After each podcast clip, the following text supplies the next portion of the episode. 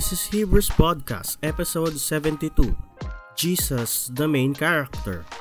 For more episodes like this, follow our Facebook page at facebook.com slash zerogravitynational or subscribe to our YouTube channel at youtube.com slash zerogravitynational. For the past um for the past episodes we have talked about um, mga characters in the birth of Jesus. We talked about Joseph, we talked about Mary, we talked about King Herod, and last episode we talked about the three wise men and we have discovered na hindi lang sila three, you know, and everything. No, kung hindi niyo pa po napapanood 'yon, we encourage you to watch those previous episodes so that magpatuloy yung mga discoveries natin about the truth in the birth of Jesus. Now, um Ayun. Yan. So may sasabihin lang ako no before I take a sip of my tea. Okay. so may mga information lang kasi tayo na nabanggit in Yep. the previous episodes Mm-mm. na I, we also have to correct para Yes. hindi naman misinformed yung mga kabataan natin. Uh, so una, I think I mentioned last um, week that Herod was uh, a Roman um, and I said he was not a Jew. Uh, but in truth, he is not a Roman. Sabi ko 'di ba, hindi na hindi siya Jew pero tawag sa kanya King of the Jews. Roman naman kasi si Herod. Pero ang totoo po hindi rin siya Roman. He is an Edomite.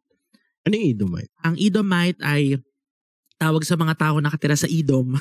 right. Oo nga naman. From the line of Iso or Esau. Oh. No? Oh, alright. So hindi siya kasi si Iso alam natin na umalis Ah. siya doon from that lineage, Yep. no. So, 'yun, hindi siya Jew. Also, I think I mentioned that Nebuchadnezzar was a Persian emperor. Um, I want to correct myself and say that he is a Babylon. He was a Babylonian emperor. Okay. And Babylon is different from Persia because Babylon is present-day Iraq while Persia is present-day The Iran.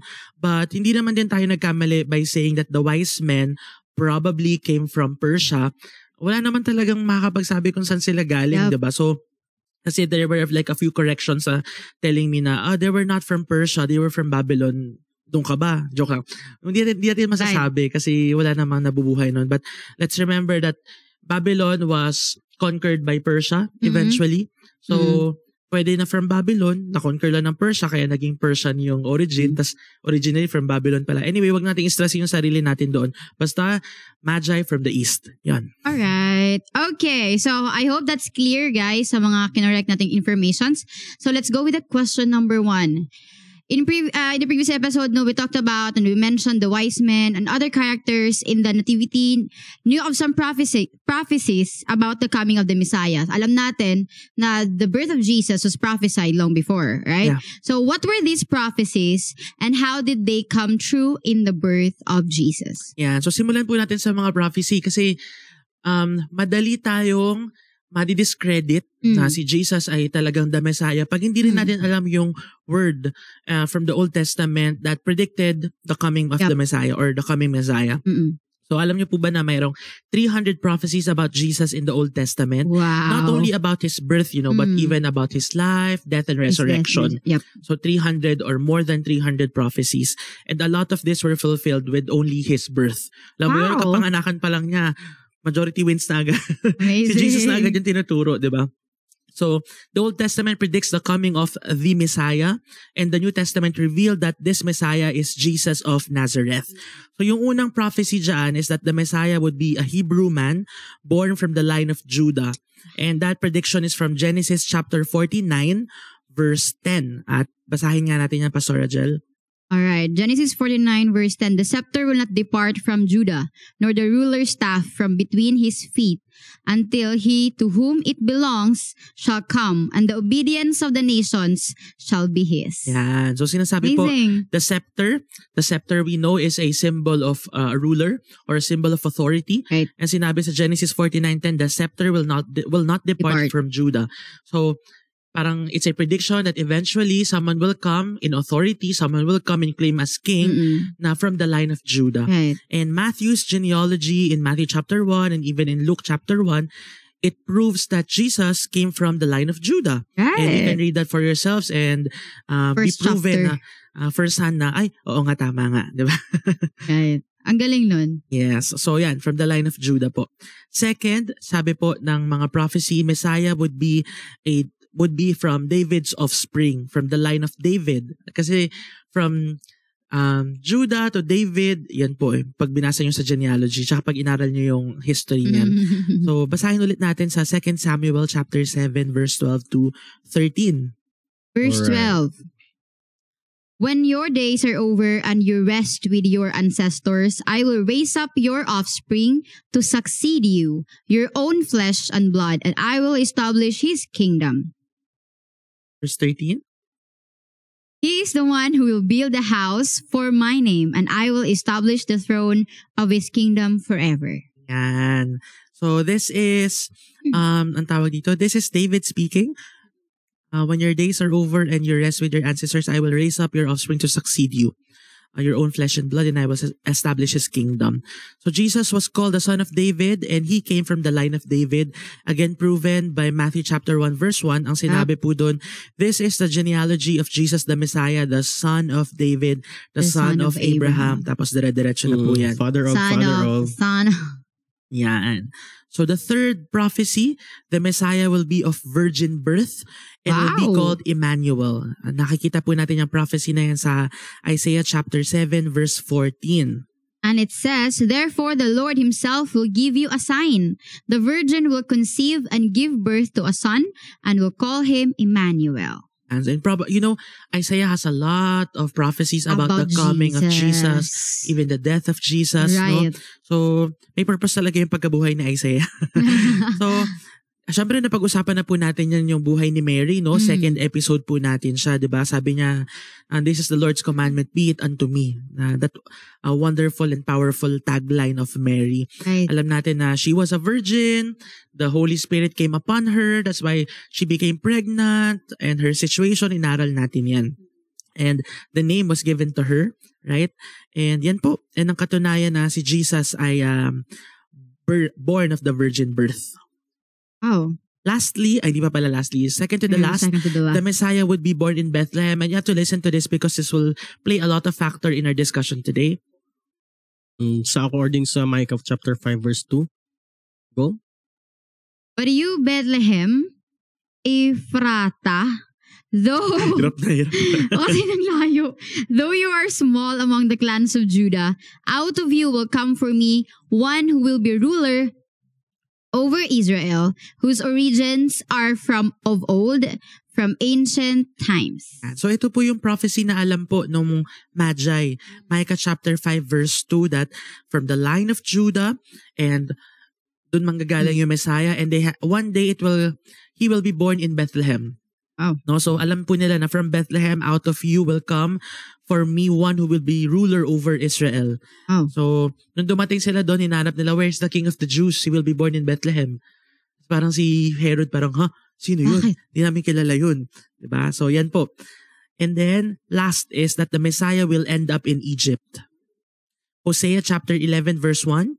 It says, When Israel was a child, I loved him, and out of Egypt I called my son. Yan. And unfortunately, we will not be tackling that topic anymore, but you can Mm. read it in Matthew chapter 2 and even Luke chapter 2. Um, the part where um, the angel appeared to Joseph after ipanganak si Jesus, probably around eight days after. At sinabi ng angel na you have to run to Egypt because Herod has decreed the death of all children less than two years old.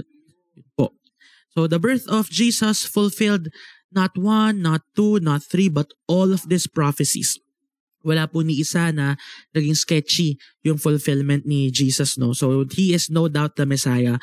And uh, and this is in comparison to some people we know from the south who claim to be the son of God.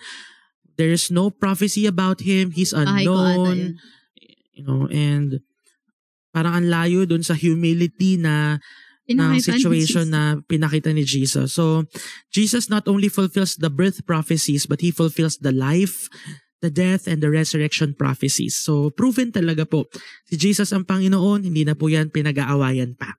Amen. All right. Wala na. Okay, so ang galing lang ng prophecies no because it started um, in the book of Genesis. Yeah. And from the oo. book of Genesis pa lang, from the first book of the Bible, you can you can see and re- and you can read there na it already talked about Jesus. Okay, it already talked about Jesus. And all other books in the Old Testament, maraming sinasabi about Jesus. So guys, basa tayo ng Bible. Yun yung conclusion sa number one. okay, let's go with the next question. So, um, we have heard about Mary and Joseph going to Bethlehem and let's discover ngayon bakit why why do they have to travel to Bethlehem? And so, um, we are gonna read first from scripture kung bakit nga ba, no? Kasi um, hindi alam ng maraming tao na galing po sila ng Nazareth. Doon po sila, doon pinakita yung dream, ganyan, no? At pinanganak si Jesus sa Bethlehem. Gano'ng kalayo ba yon Ilang days ba tina-travel yan? So, basahin muna natin in Luke chapter 2, verse 1 to 5 po. Okay, basahin po natin. In those days, Caesar Augustus issued a decree that a census should be taken of the entire Roman world. This was the first census that took place while Quirinius was governor of Syria. Who are these people? And everyone went to the, hindi po yung kasama sa Bible. And everyone went to their own town to register. Verse 4. So Joseph also went up from the town of Nazareth in Galilee to Judea to Bethlehem, the town of David, because he belonged to the house and line of David. Verse 5. He went there to register with Mary, who was pledged to be married to him and was expecting a child. Ayan. So when Joseph and Mary received the divine assignment na ipapanganak si Jesus, they were actually living in Nazareth. Um, but they had to travel back to Bethlehem because yung utos ni Caesar Augustus po na magkakaroon ng census for everybody ay gaganapin sa Bethlehem. So they had to travel back. And when they got to Bethlehem, doon na po inabutan si Mary ng kanyang labor, no? which also fulfilled the months. prophecy. Well, parang ang galing lang din because God allowed the tyrant leader that Caesar Augustus is to um, decree a census that should Order. happen in Bethlehem. At um, unknowingly to Joseph and Mary, fulfillment of the prophecy, no? Di nila naisip na, oh, malapit na, pupunta na tayo ng Bethlehem. Kasi, ah, this is it, ready na tayo, di ba? Kung alam lang nila, nag-book na sila ng inn. Alam niyo yung mga ganun, nag-agoda na sila, nag, nag-book na sila sa Klook, ganun. Pero hindi nila alam eh. So, yan po. Um, you know, the trip, when you see, uh, we will show you the distance muna of, um, later, show you the distance from Nazareth to Galilee. The trip usually takes three days. Tatlong araw po yan on foot or on donkey. Kasi yun lang Ay. naman yung way of transport ng mga Before. peasants Mm-mm. na mga mahihirap na wala namang LRT noon or jeep, bus, five Train. star, wala pa pong ganun. So, naglalakad lang sila dahil nga mahirap po si Joseph at si Mary. Or maswerte si Mary kasi naisakay pa siya sa donkey. Isipin mo kung buntis siya, maglakad siya three days, no? Parang hindi na siya abutin sa Bethlehem. Mga na siya. Ano. Midway, aabutan talaga siya. So, yun yung ano, yun yung isa sa mga struggles ni Mary na again, pag inimagine natin, hindi lang yung pag-accept ng divine assignment po yung naging mahirap sa kanya.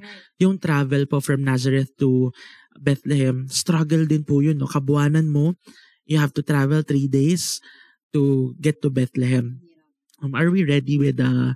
Ito ba? Yes, yes, yes, yes. Okay, So sige. this is from Pakita Google. Maps. Yan. So, this is from Google Maps na ha. Ibig sabihin po, this is the route used by cars. So, ibig sabihin yan, that's probably the easiest and the fastest route. It says Um, there, 13 hours? Hindi. ah, pag Ah. nag-commute. Yep. Tama ba? Pag naka-car ka, 2 Two hours, and hours. 17 minutes. Or 3 Pag hours? nag-commute Bus ka, ba yan? oo, 13, 13 hours. hours. Pero tandaan natin na nung time ni Joseph at Walang- ni Mary, wala pang kalsada, um, lubak pa po ang mga Try daanan. natin kapag in foot. Meron dito eh, in walking. 33 hours? 33 hours. Oh. Ay, hindi lang. Teka lang. Tama. 33. Tama, 33 hours. 33 to Kaya 35. may, sa ano One na yan and a half ngayon? day. ah. Sa ngayon na yan na klase ng Oo. road. eh, alam naman natin yung before? road doon. Dati wala pa namang road, di ba? Oo. Oo, That's yan. Kaya po, sobrang tagal, three days yung trip, no? Kaya Sabi pagdating ni. Mary sa Bethlehem, talaga natagdad yung katawan niya. Lalabas na si Jesus. Jesus, it's time. At Yes. saka di naman sila tuloy-tuloy na naglalakad, no? Yes, I probably sa gabi, they would have to take a, a break, ganyan. Oo. So, bakit ba nagpa, ano, nagpa, Census. Nagpa nagpa-census ito si Caesar Pa-register. Augustus, di ba? It's because he wanted to know lahat ng land na na-conquer ng mga Romans. They wanted to check how many people there were para pag nag-collect na sila ng taxes, alam nila kung tama ba, um, lahat ba ay taxpayer, Oo, ba? di. So, naka-register ba sila sa BIR, ganun. Oo nga. po, Joshua. So, yan po yung reason. And nung unang panahon kasi ang taxes ay binabayaran po in the form of crops or mga um, dito, mga nila. So, fruits and crops and vegetables or animals po. So, yan yung reason kung bakit. What does this show us? Um, in the society that Mary, Joseph, and Jesus went into, they lived in an oppressive society. It was heavily oppressive. When we say oppressive, look around you, look at your Facebook account right now. like That's now, oppressive. like today. That's oppressive. It was a time when rulers were tyrant, they were dictators who gave much emphasis on military power. Is Ooh. 2,000 years ago and 2020 that The much same. different? Parang di masyado, no? It's still freaking the same. Um, it was a time when people were taxed heavily. Di Okay. makatarungan. Yeah. The poor get, kept getting poorer. The rich kept getting richer. Injustice was rampant and this was accepted as the way of life. So, kung inaakala mo na, ay, nung unang panahon, iba kasi ang panahon ni Jesus, kaya yung Bible, hindi yan applicable sa akin, sinulat lang yan ng mga tao, iba na yung context, look around you and look at the situation. Is it far different? I don't think so. It's still the same.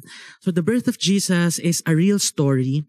It is reflective of the world we still live in today. And I can say that not much has changed in 2,000 years. The law did not take into account yung pregnant mothers. Wala silang, Um, hindi katulad ngayon may ano, Maternity leave. hindi, hindi lang yun eh. Alam mo yung Benefits. sa, teka lang kasi. Ah, sige. sa pila merong PWD Priority, la, ah, may priority, Priority line. lane. Merong Ah, ganun, ah. 'di ba na ah, kapag buntis, matanda, may kapansanan, paunahin natin sila. Right. Noong unang panahon wala silang pakialam sa ganun. Ang gusto Ang lang ni Caesar na. Augustus, makuha niya yung tax na kailangan niya.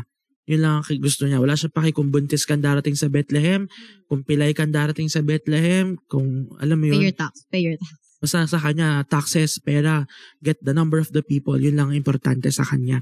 So, napaka ano no, napaka-oppressive talaga ng panahon na yon. So, ang punto ko dito, let's stop romanticizing the birth of Christ na it's all just about festivity. Because Christmas is not only about festivity. Hindi ko rin naman sinasabi na wag na tayo yeah, magsaya. Yeah, yeah. No, importante pa rin yung Merry festivity. rin. Diba? But I just want to say that the nativity story, the origins of Christmas, is a true reflection of the world we live in today. Let us not forget the real situations that happened 2,000 years ago when Joseph and Mary were carrying Jesus and grabe yung responsibility kasi hindi siya flowers and rainbows and butterflies. It was a real story that na, na pinamuhay din nila katulad Right. ng buhay na na nililive natin today. That's the reason, very timing ang pagdating ni Lord that He always come during our times na kailangan na kailangan siya, like hopeless times, injustices. Yung timing talaga ng Panginoon about it. And hindi, hindi to bago. And e- even if you're reading everything right now in social media, this is one of the reasons why God, why Jesus came here on earth. Why why the birth of Jesus is not just it's not just about gifts, Christmas lights, Christmas tree, exchange gifts and all that stuff. But it's really this is the real story. This is the real reason why Jesus came here on earth. All right. Yeah, and I just wanna say, no, parang sabi ko ng fasting, um, there is a continuous troubling of the water. If you still haven't watched that, you, can, you should watch it. Um, this year of 2020 is a troubling of the water. Tapos, hindi pa tapos si Lord kasi nangyari pa yung kaninang balita na nabalitaan nating lahat. Hindi yan nangyari to trigger anger or to stir up just hatred in our hearts. I believe it's a troubling of the nation to parang to f- put our focus on God. Like where should you put your trust into? Oh, parang you cannot trust the government anymore. You cannot trust the not all of the police ha, not all of them. We are not Yes. generalizing them, but you cannot trust in some of them anymore you cannot trust in your money anymore kasi di ka naman na pwede lumabas, mabili yung mga gusto mo kasi may mga um, may mga lockdowns na nangyayari. So, saan ka nakakapit? So, parang sinasabi talaga ni Lord, nagsusumigaw siya na, ako, sa akin ka mag-rely. Mm. Grabe. So, hindi pa tapos ang 2020. Ang Marami galing. pang pwedeng mangyari. How many days? How many days more to go? I don't know. like 21, ano ba yun? 21? 11 days? 9? 10 days to 9, go. 9. 21 ngayon. Oh, 4 days 31. plus 11. Ah, plus 6. Tam, 10, 11. Hindi ko alam eh kung may 31 ba yung may 31 ng December. So, 10, 10 more days before we step into 2021 and there are many things pa na gagawin ng Panginoon. Marami pang gagawin ng Panginoon sa atin. Alright, so let's go ahead.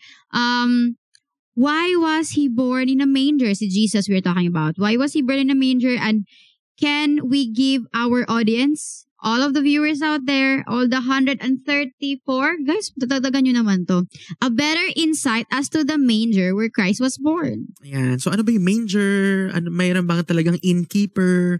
So aralin natin yan. No? Luke chapter 2 verse 6 to 7. Okay, Luke chapter 2 verse 6 to 7. Ayan, go. Hey, while they were there, the time came for the baby to be born, and she gave birth to her firstborn, a son. She wrapped him in bandages and placed him in a manger because there was no guest room available for them. And um, in the book of Matthew, it was not actually mentioned there uh, that there was no room for them. It was only in Luke na binanggit yan. Um, because of the tough three days trip that they had to take, napabilis po yung labor ni Mary. And as a doctor, Natagtag. natadtad talaga siya. So, so, totoo talaga yan even in mga pregnant women no na kunyari pupunta sa uh, sa hospital tapos feeling na nagle-labor na sila tapos kapag chinek namin medyo malapit na talagang lumabas ang ginagawa nila they walk some of them they like do some a few exercises Ah, kaya pala yung iba sobrang tagal mag-labor. Kasi nakahiga lang pero yung ibang matatapang talagang Nagja-jumping jacks. Eh, totoo yun? Seryoso? Yeah, some of them they do that. Lalo kapag ano naman, strong naman siya. Hindi po ginagawa yan sa sa private institution kung gal saan ako galing kasi very ano doon. Very first world. Siguro sa public doon ginagawa. Talagang, oh, tumalong ka dyan. Ginaganon sila. So, very scary. Bakit na-imagine ko yung dalawang hospital? So, pagdating ni Mary ng Bethlehem, she was bursting at the seams. You can, ju- can you just imagine? Parang puputok na talaga siya. Kasi malapit na malapit na malapit na si Mary. Kasi pumutok Oo. na yung paano bigyan ni Mary. Kasi no, parang Joseph, Joseph, ito na, ito na yung ulo. Oh my gosh, andyan yung ilong. Ganun. So, lumalabas na talaga siya. And scholars assume that inns or yung mga pwedeng tuluyan Mm-mm. ni Joseph at ni Mary during that time was fully occupied because of the census. Lahat kasi Ah, kailangan people umuwi. are coming back. Ah, parang Ah. yung iba umuwi ng probinsya, ganun. Tas kaya Yes. puno ang mga bus terminal. True, true, Tsaka mga hotel. Okay. Kaya puno ang ano, ang Bethlehem kasi tandaan natin ang history ng Bethlehem, 'di ba? Shanty yan eh. It's a back uh, backdoor place, back wa- Yes. backwater ang lugar na yan. Hindi siya masyadong uh, sikat pero at this point parang fully occupied ang Bethlehem. Why was that? It's because nag-uwian ng mga tao for the census. So, kita nyo na naman po yung reason, yung ginawa ni Lord na paano kaya pauwiin si, si Joseph at si Mary sa Bethlehem at paano ko sila mapilitan na ma- na, na magstay sa stable. Alam ko na. Kailangan maraming uuwi. So, alam mo yung ginawa ni Lord na, Order. na logic. So, ganun yung nangyari, no? And, kung babasahin natin pa yung isa pang verse, Matthew chapter 1, verse 10 to 11. He was in the world, and though the world was made through him, the world did not recognize him. He came to that which was his own, but his own did not receive him. Yeah, so ang ah, grabe na naman yung ano, yung description kay God dito. He was in the world because the world was made through him and yet the world did not recognize him. Ouch. They were asking people to let them into their houses, Mm-mm. but they did not know na they only have those houses because God made the land and God made the air and God made those structures where they can put their houses onto. So he, verse 11, he came to that which was his own, but his own did not receive him. Hirap nun ah. Imagine building a house. You own the house. And when, you, Yes. when you come home, people would tell you, this is not yours. You cannot come in. Siyempre magwawala ka dun, di ba? Bahay ko to eh. Bahay ko to. Di ba? Feeling ko kung si Jesus na inis lang siya. Lumbas talaga siya kay Mary eh. As a baby. Tapos nagsalita. Nalala ko yung pinapanood ni Caleb. Di ba? Pro- Probably ganun yung nangyari, ano? So, grabe yung ano, yung Rejection. yung rejection na na-experience, tapos yung pagpipigil ng yung patience ni Joseph at ni Mary. Amazing. Ama- eh, grabe. Only obedient people can do that, you know? so, um, sabi ng iba, may isang innkeeper na sinabi na wala na kaming house, wala na kaming room, pero available yung stable namin. Pero in the Bible, you would really not see that. You would not read that. And only scholars can only assume that probably it happened. Pero wala talagang innkeeper na nabanggit sa Bible. So, anyway, hindi ko na po i-describe yan. So, pinanganak po siya sa isang stable and I wanna show you the image of um, the ancient Israelite house. O, di ba? May pa-research tayo. So, ito po yung itsura ng ancient Israelite house. So, usually, nasa baba yung kanilang stable. Tapos, yung house talaga nila nasa taas. Where they sleep, where they eat, ganyan. Usually, may rooftop pa. Ay. Kaya, usually may rooftop pa kung saan sila nag, nagsasampay, ano, activities, no? So, ganyan yung itsura ng mga houses before.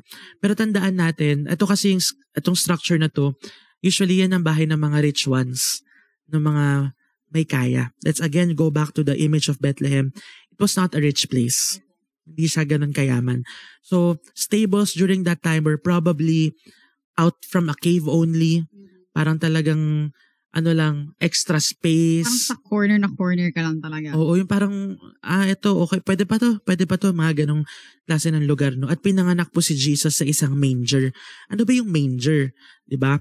So, a manger is a crib or a wooden, made of wood or stone na kinakainan ng mga, ang mga animals. Um, Josh, can you Ooh. search manger? Yan, papakita ni Pastor Josh sa inyo yung itsura Mga pagkain. doon sila kumakain. Kasi inisip siguro ni Mary, malamig yung floor, baka madumi yung floor. So ayaw niya na ilapag si Jesus doon. So when she saw the manger, ang ganda kasi elevated yung manger, Mm-mm. pwede niyang lagyan ng hay para malambot pa din.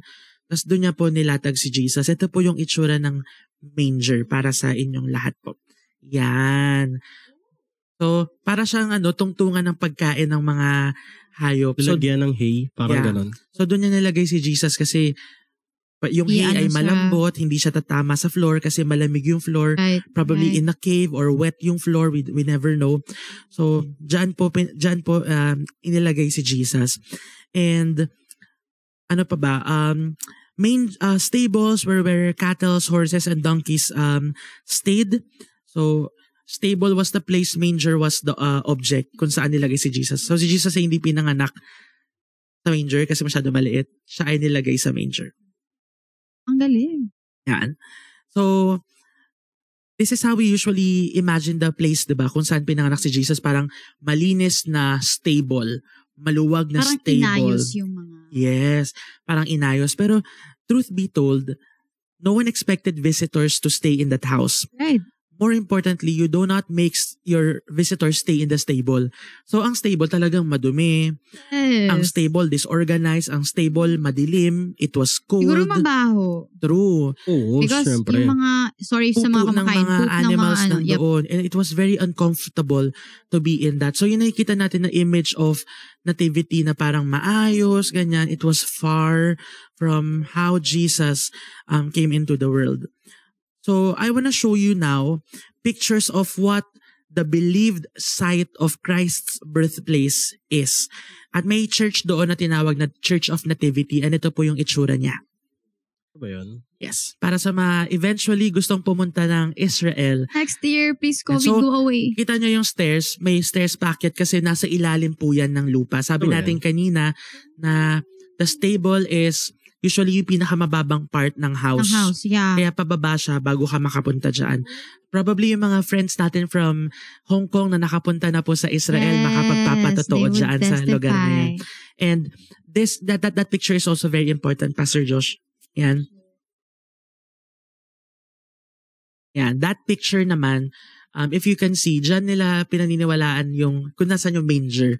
They put a in the- metallic star Oh. to symbolize the Star of Bethlehem.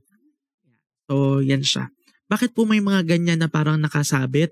Eh, ganun po nila i-honor eh, ang ano, ang lugar na iyan. So, okay. So, hopefully, no, lahat tayo makapunta dyan eventually. Yeah. So, sabi ni Ate Roda Ben, naalala ko yung star pinahawak sa amin. Wow! Oh. Hopefully, mas hawakan din namin yung star. So, let's take into account the overall picture again. Itong kung saan pinanganak si Jesus. They had a tyrant king, they had a Yep. long travel, Yep. they were given unimaginable news na at 14, at 17, they're gonna have a baby. and then, parang Ay, inisip Lord. nila na, ah, okay, the Holy Spirit is with us, God is with us. Punta tayo, let's say yes to everything, tapos pagdating nila, walang lugar. Alam mo yun, parang inutusan ka ni Lord, may pinagawa si Lord sa'yo, tapos pagdating mo dun, hindi maayos lahat nung Lord, ano in-expect mo. Iba siya sa expectations mo. Ganito po yung naging appearance si Jesus dito sa mundo. It was the lowliest of circumstances. And this only symbolizes the humble birth of Yes. Amen. Christ. Ganon niya gustong ipakita yung sarili niya into the world, no? He became lowly to come to us. Hindi niya inangat yung sarili niya na ma- ma- ma-picture natin siya as God na unreachable, God na unapproachable. Yeah. Talagang bumaba siya sa level natin. 'Di ba? He Grabe. identified with us. Exactly. And instead of coming to the world as a pampered, privileged ruler, Jesus was born in meekness. And again, Amen. meekness is not weakness. Naalala niyo yung pinag-aralan, pinag-aralan natin na fruit, uh, Fruits. fruit of the Holy Spirit. di ba? Meekness is actually a character of the strong. Strength under Diba? control. Kasi hindi, kapag strong ka, kailangan mo maging gentle. Kasi kapag weak ka naman, di mo na kailangan maging gentle kasi harmless ka. Di ba? So, ang galing nun. As one, um, he became one of us because he want to be, to show himself as an approachable, accessible, and Yes. available king Amen. na hindi kailangan ng bodyguard para malapitan mo siya. He was the king of kings and yet he became humble and he chose the manger Amazing. as his first bed. Sobrang galing, sobrang Ama- amazing. Amazing yung buong kwento na yun. Hindi ko alam. And then, Oo. this is really related to Hope Hour kanina. I heard the message. It's about making room for the Lord. And the first verse that we that we have read no na um the world must was made through him yet nung pagdating ni Christ no Parang hindi one welcome. recognized They know him. Mm-mm. They did not know him. It's just the same with us young people no na God is always knocking at us, knocking on our doors, and then yet we reject Him and we reject Him. Ah, ayoko mag-group, ah, ayoko mag-service kasi may COVID pa, pagod ako. Do you have your chance to go to church? You know, you have your chance to attend online service. You have your chance to watch all these topics. You have your chance to watch all these, um, you know, discussions about the Word of God. Yet we always reject the Lord, and we should always make room for Him. We have discovered how the Lord made Himself available kung anong room ang meron ang world. That time was a room of oppression. That world was, you know, very oppressive na season, yung panahon yung pinasok ng Panginoon right on the timing. Yet God made Himself available. So tayo din mga kapatid. Alright? That's amazing. Amazing lang ang humility ng Panginoon. And dun tayo susunod na sa klase ng humility na yun ng Panginoon. Let's go with the next question. What did Jesus' birth mean to the Jews and to the world? Yan. Very important. Um, Let's read Isaiah chapter 9, verse 1. Actually, verse 1a and then verse 6 to 7. Okay. All right. Nevertheless, that time of darkness and despair will not NLT po. NLT. New Living Translation. Translation. Nevertheless, ulitin ko po, that time of darkness and despair will not go on forever, for a child is born to us, a son is given to us. The government will rest on his shoulders, and he will be called Wonderful Counselor, Mighty God, Everlasting Father, Prince of Peace. His government and its peace will never end. Wow. So, pakita lang natin tong verse na to, no? For a child is born, to us a son is given, and the government will be on his shoulders. And he will be called Wonderful Counselor, Mighty, Mighty God, God. Everlasting Father, Prince of Peace. And in verse 7, there's a wonderful promise here. And his government and peace, there will be no end. No? So yan po yung God na pinrami sa atin. So, you know, for so long of a time, from the time of Malachi until at the birth of Jesus, it was hundreds of years and dumaan po. And Silent years.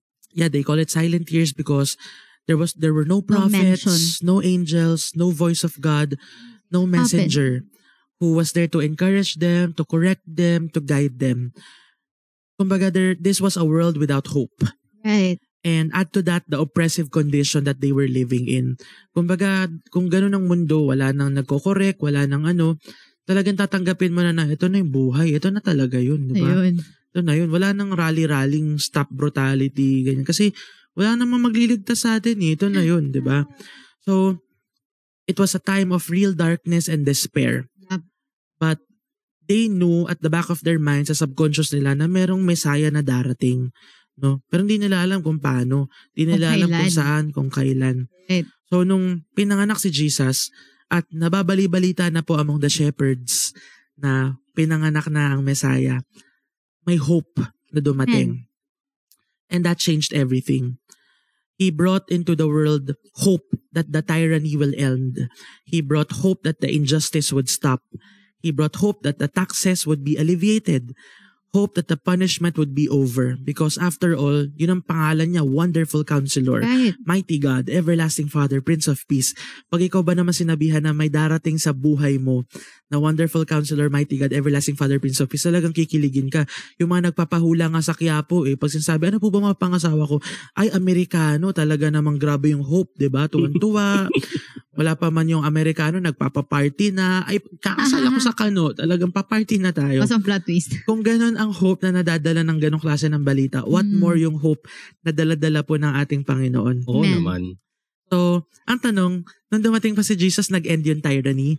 Nag-end No. ba yung injustice? Nag-end ba, nag-improve ba yung condition? No. So, is it a proof that God is not true and that our God is Parang not capable of In doing vain it? bang nangyari? Hindi po.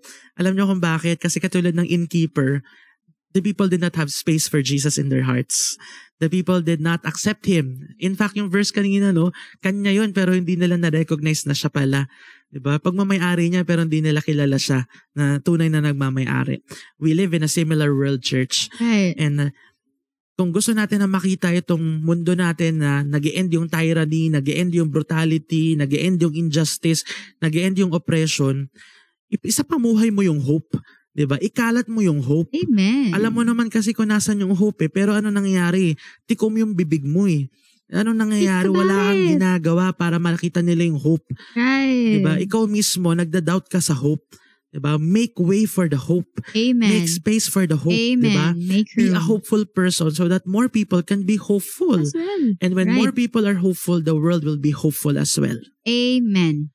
So, kaya masaya mamuhay. Ako nag-enjoy ako nung nag-aaral pa ako sa St. Luke's kasi I knew that majority of the people were Christians. And somehow I had hope na parang, oh, yung mga seniors ko, mga Christians, active din sa churches, nakakatapos sila, nababalanse nila. Kaya ko din. 'Di ba Kaya parang naging madali sa akin na nagme-medicine ako tapos nag-youth leader ako kasi Mm. nakikita ko sa kanila. So, pag may nakikita ka kasi na gano'n, nabibigyan ka ng hope. Right. Diba? Kahit ang, cour- ang course mo, let's say electrical engineering, mahirap. Parang Mm. hindi mo alam kung paano, hindi nagda-doubt ka sa isip mo, pero may nakikita ka na nakagawa, magiging hopeful ka eh, di ba? Yeah. So, take him as an example of that, di ba? Yung mga ganong bagay. So, the more we put our hope in Christ, nabubuhayan ka. Marami kang pwedeng ma-inspire din na maging hopeful. So, Hawaan lang yan, kumbaga. yeah, hawaan tayo ng hope, hindi hawaan ng COVID, no? Hawa, hindi, Amen. hindi hawaan ng ano ng trigger. Or ng negativity. Oh, yeah. True, negativity. Stop posting triggers. So, especially in these times today where injustice, oppression, and tyranny are still true and alive in the world, maging agent of hope tayo. Amen. Maging agent of hope tayo. Kaya kung papansinin niyo po yung post Hope. namin sa Zero Gravity, hindi na kami nakijump na makiaway pa o Hmm. makisali pa sa Kasi negativity. marami nang gumagawa. Marami na pong At- ganun eh. Mm. ang ang ano na lang namin, ang goal na lang namin is to spread hope na we believe justice must be served. We believe Yeah. in the right to life. We believe in Right. the sanctity of life. Um, pero we will not jump into the bandwagon na pa- dapat patayin din yan sa Yeah. harap ng publiko Because we are ano not- man. In the authority to judge them. Yeah.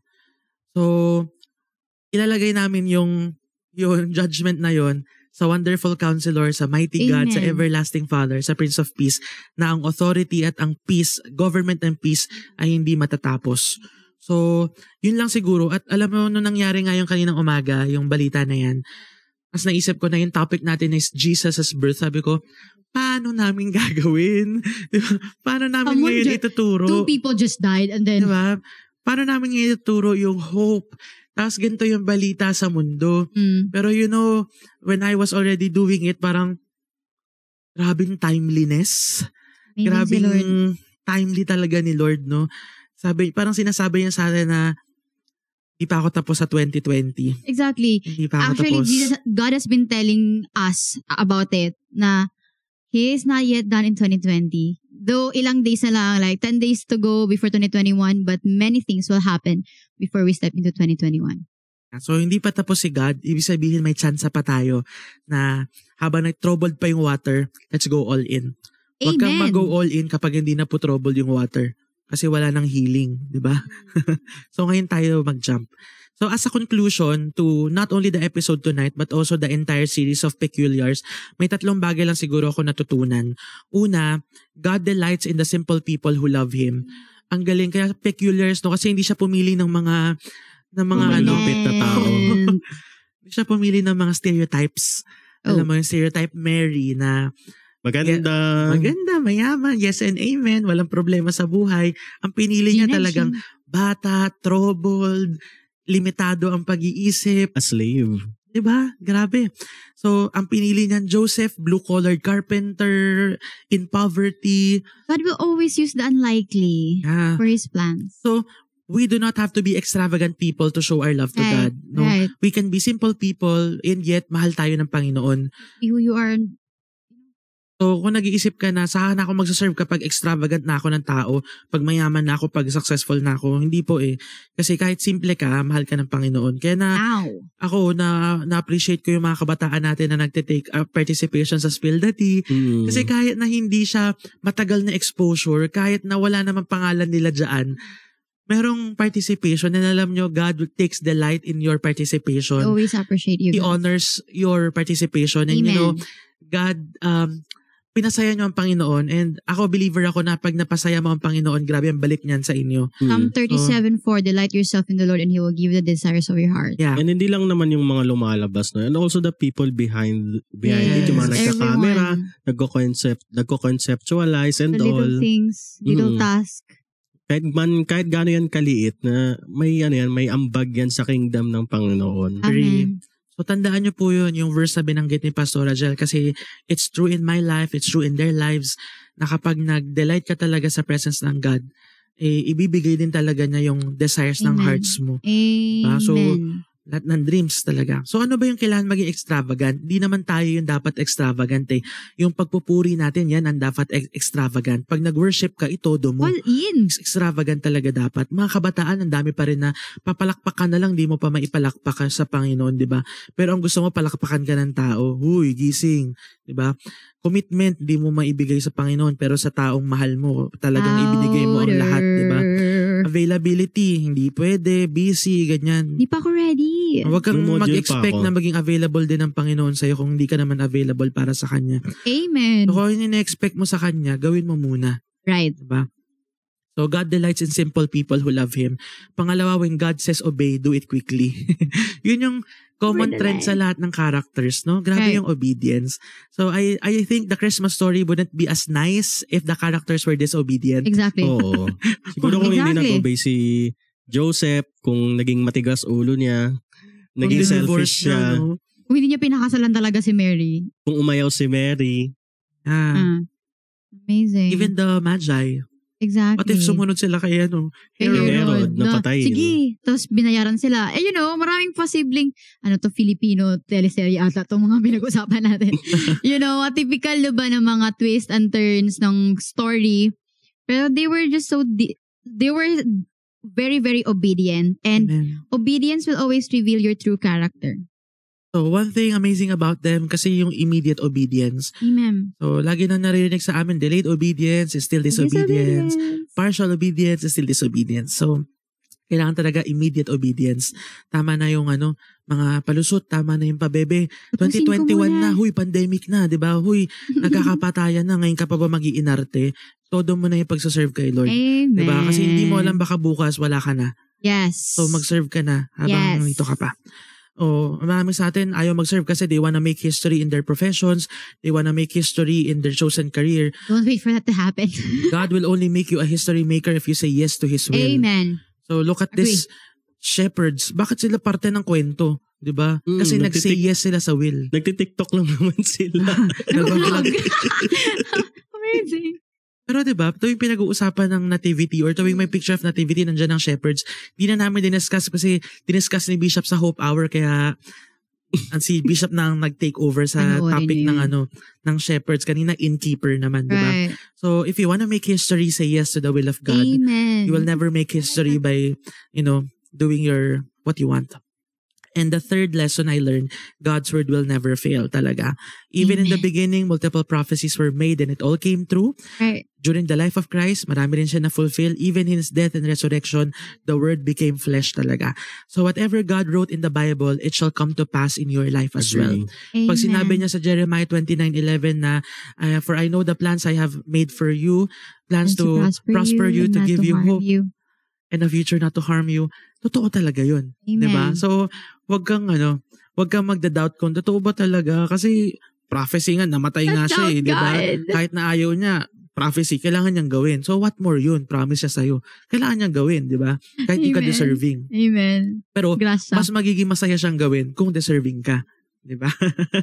so, yun lang siguro ang ano maging encouragement natin para sa year 2021 na parating na hindi mo kailangan baguhin yung sarili mo maging extravagant malaking tao para mag para makita ka ni Lord kasi nakikita ka niya even at this moment pag may pinagawa siya sa do it quickly Ow. at ang pinaka-importante hold fast to the promises of God It's Okay. true and perfect. So, yun yung napakagandang encouragement sa atin ngayon 2020. Papasok ng 2021 kasi ang gulo na ng mundo. Elijah just said na sa Davao, meron ding killing kanina. May, ano, may Wow. binaril. Again, dalawang tao din in Davao. O Visayas, so- keep it up. no, you know, this is real. This is, um, hindi sinasabi na si Lord hindi nakaka-relate sa atin because even on His birth, it was a time of oppression, there were just injustices and everything. And, puro lang ako amen sa buong discussion because because amazing lang ang mga ginawa ng Panginoon. Amazing ang story. It's just that there is hope. And let's make room for God to do something in our lives. Oh, just open the doors of your heart to welcome Him and do something in your life so that you will be a history maker in this time and season where everything is oppressive, where there are injustices and there are people are being hopeless. No, nowadays and increasing frustrations and doubts. Lord, is there anything? Is there is there any change that we'll be expecting in 2021? Yes, there is. Because the word of God will always be true and faithful. The word of God will never pass away. Regardless kung ano nangyari sa mundo, pandemic o wala, the word of God will always true. Let's hold fast to that. And let's not delay obedience, young people. Mm. It Tsaka will ano, just change. napansin ko lang din yung parallelism. Tama ba ako ng word? Parallelism na, alam mo yun yung, ah, alam naman natin si Jesus Christ is the Lord of this world and pamamay, pagmamayari niya ang earth. Then, ah, nung ipin, ipinanganak siya, parang nireject siya. Hindi siya welcome, di ba? Ang daming nag, ah, nag-reject sa kanya. And ah, kahit nung namuhay siya dito sa mundo, nireject pa rin siya ng mga ng mga tao. And ah, parang ano, namuhay si Jesus Christ nang nare-reject palagi. Na, well in fact, Old Testament, parang binibuild up na siya na mayroong savior na mga na darating and nung dumating na, na-reject pa rin. And after he died, still in the present day, nare-reject pa rin. Parang dati makikita na yung parallelism ngayon tsaka nung, nung ah, panahon ni Jesus Christ na hindi pa rin talag, hindi, walang ano, walang kaibahan. Ah, And alam Mm. naman natin when you reject Christ, eh, um, mapapariwara talaga yung buhay natin. And this is an, this is an encouragement for all of us na if you have been running away with, if you have been running away kay God, eh, itigil na po natin yan mga kapatid. And uh, talagang tanggapin na natin si Jesus Christ. Let's, let's surrender our lives to Him, make Him as our Lord and Savior, and uh, live our lives to Him. Now, if you are a first timer, I hope that um, you say yes to the prompt card below. We want to connect with you because later we're gonna have a an online Thanksgiving party for all our first timers. no? But more than that, um, we believe that there is no accident in God.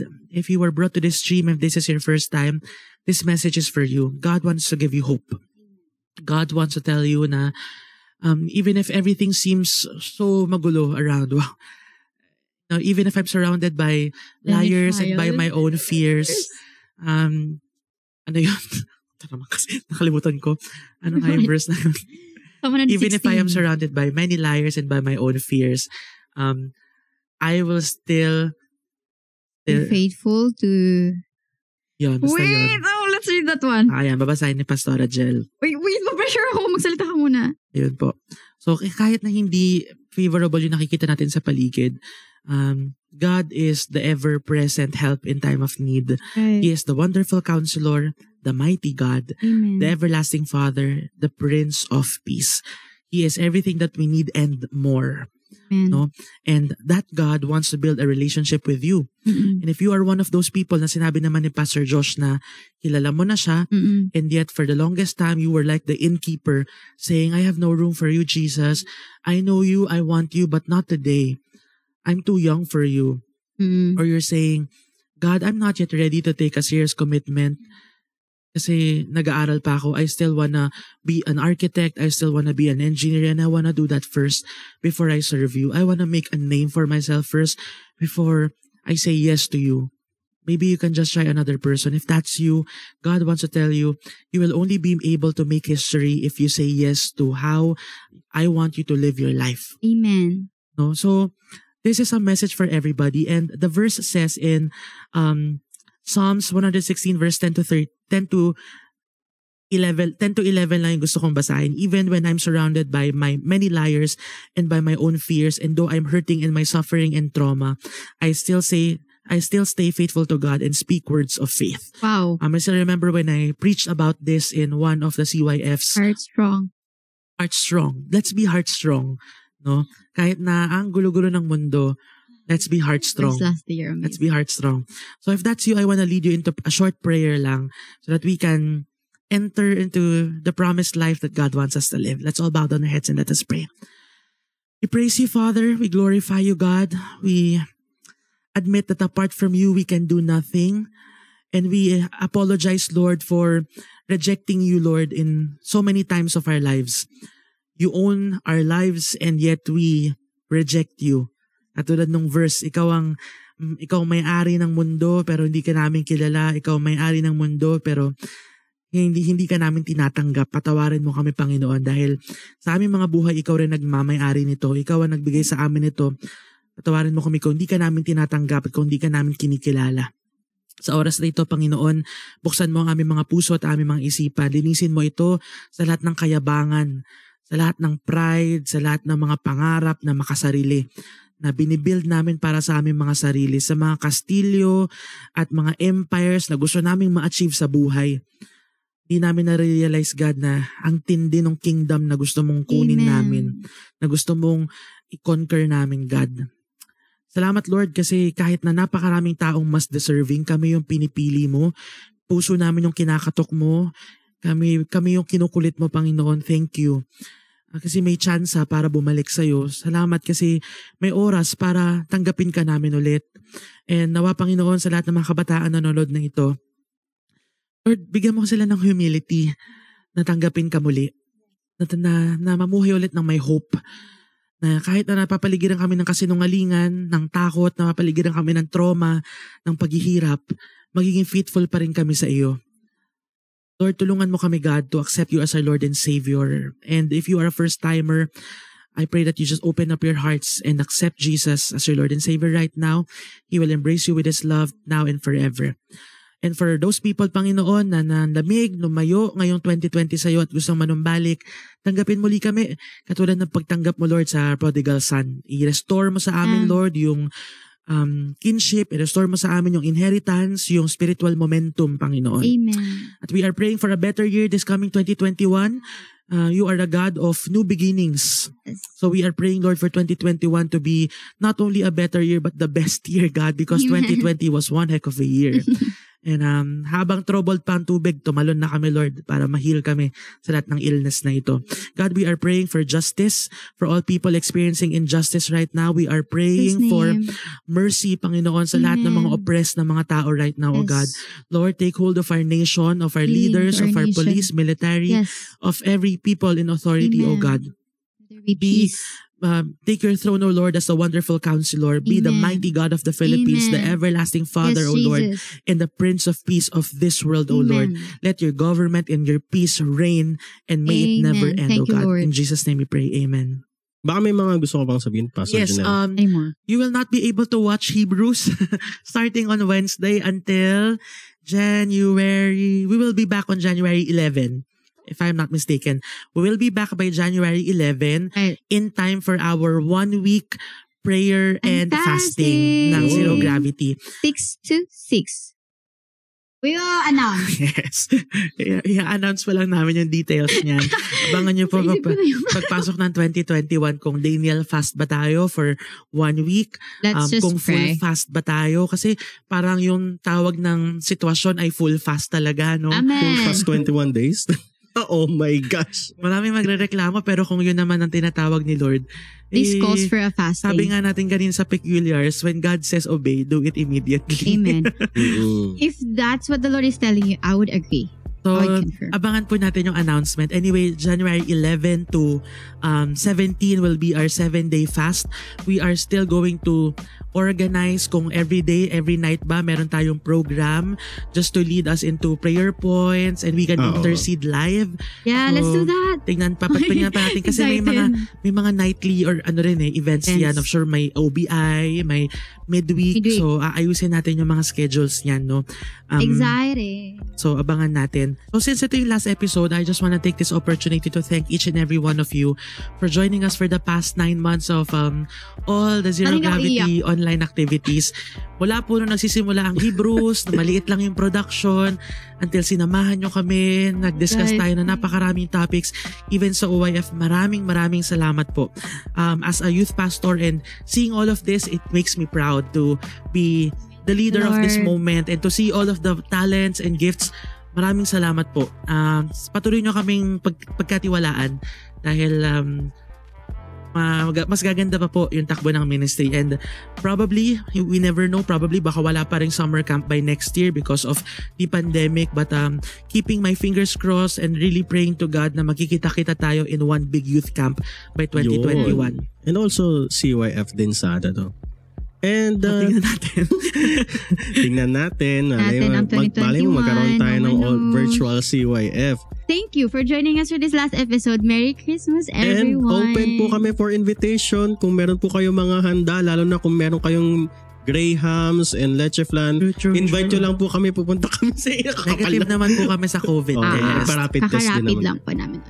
Ito po ang podcast na naghahatid ng mainit na usapan at tawanan. For the last time, ito ang Hebrews Podcast Season 3. Salam! See you next See you year. next year. Merry, Merry Christmas! Christmas. Happy New Year. Happy New Happy New Year! Year. Enjoy your vacation, guys.